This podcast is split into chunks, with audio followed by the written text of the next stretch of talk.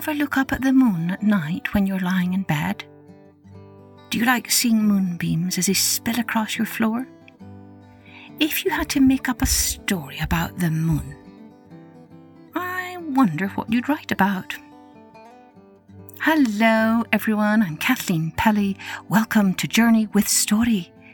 Today's story is an old folk tale from a country called Japan, and it's all about what happens when the moon casts its magic on the earth.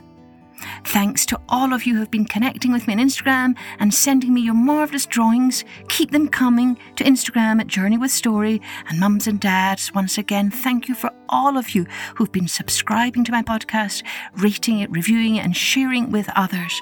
Thank you. Let's take a journey with Moonflower.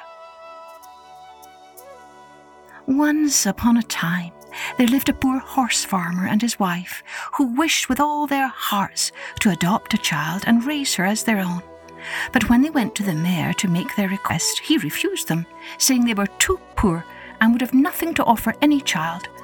The couple were heartbroken, and as time went by, their sorrow grew more and more. Then one spring night, they noticed the moon was shining more brightly than usual, pouring into the windows of their little cottage. Suddenly, a moonbeam shone directly through their window onto their dining room table. A small dot appeared on the beam, and as the couple watched in astonishment, that dot grew until it was a tiny silvery horse as little as a mouse, and on his back he carried a flowering cherry branch. As the couple stared, a deep voice filled the room. Don't be sad, the voice said. I am the moon, and I am sending you one of my children. With those words, one cherry blossom opened its petals, and there sat a tiny baby as small as the tip of a finger. This is Moonflower, and she will be yours to love and raise for eighteen years, the voice said. When she is eighteen, she must return to me. Now lift her from the flower take good care of her. The woman reached out and lifted the tiny baby and placed her on a mat, and Moonflower at once began to grow. Soon she was the size of a human baby, with eyes shining as brightly as stars. She was dressed in a pink kimono embroidered with cherry blossoms, and in her hand she held a magnificent ruby. The tiny horse turned and raced back up the moonbeam, and the moon said, Use the years wisely. A moment later, the moonbeam disappeared. The farmer and his wife sold the ruby for a great deal of money, and with this money they fixed their farm and bought more horses, and soon they never had to worry about money again, for they had more than enough now to live well and raise their beautiful moonflower. As the years passed, the family stables grew Warriors from everywhere purchased horses from them, for their horses were the finest in the land, and as their wealth grew, so did their generosity.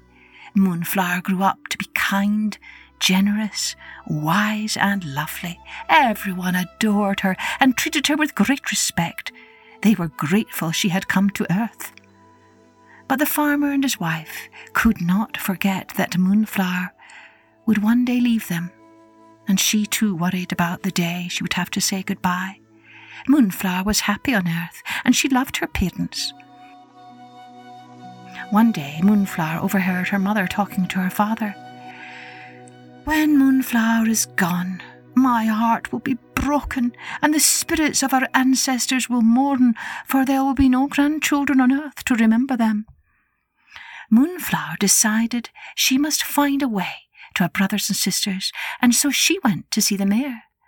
My parents are the best parents anyone could wish for.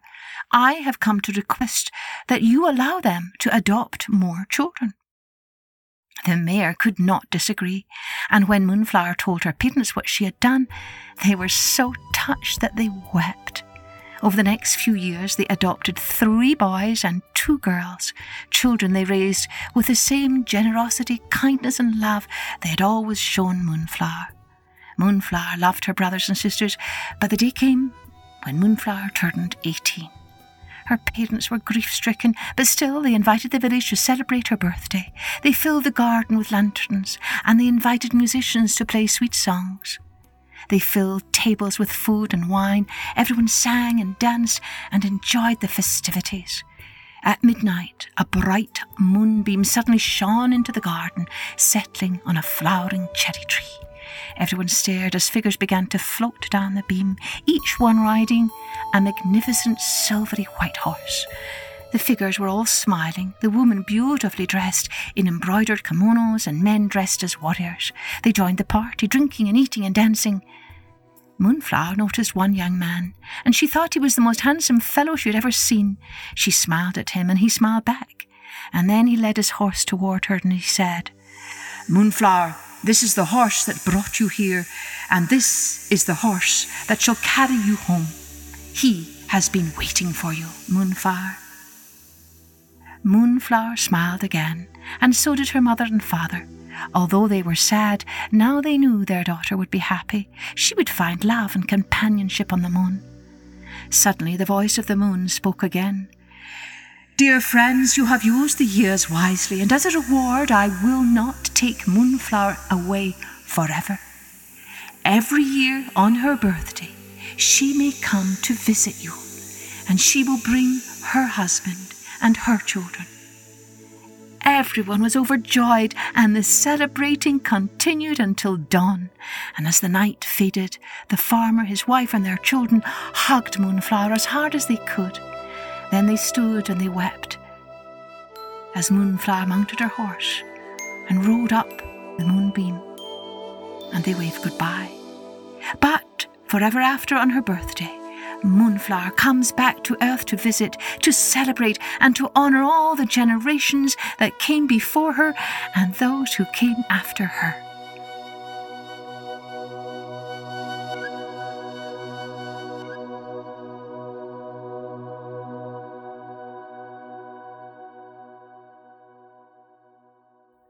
What do you think this story's souvenir is?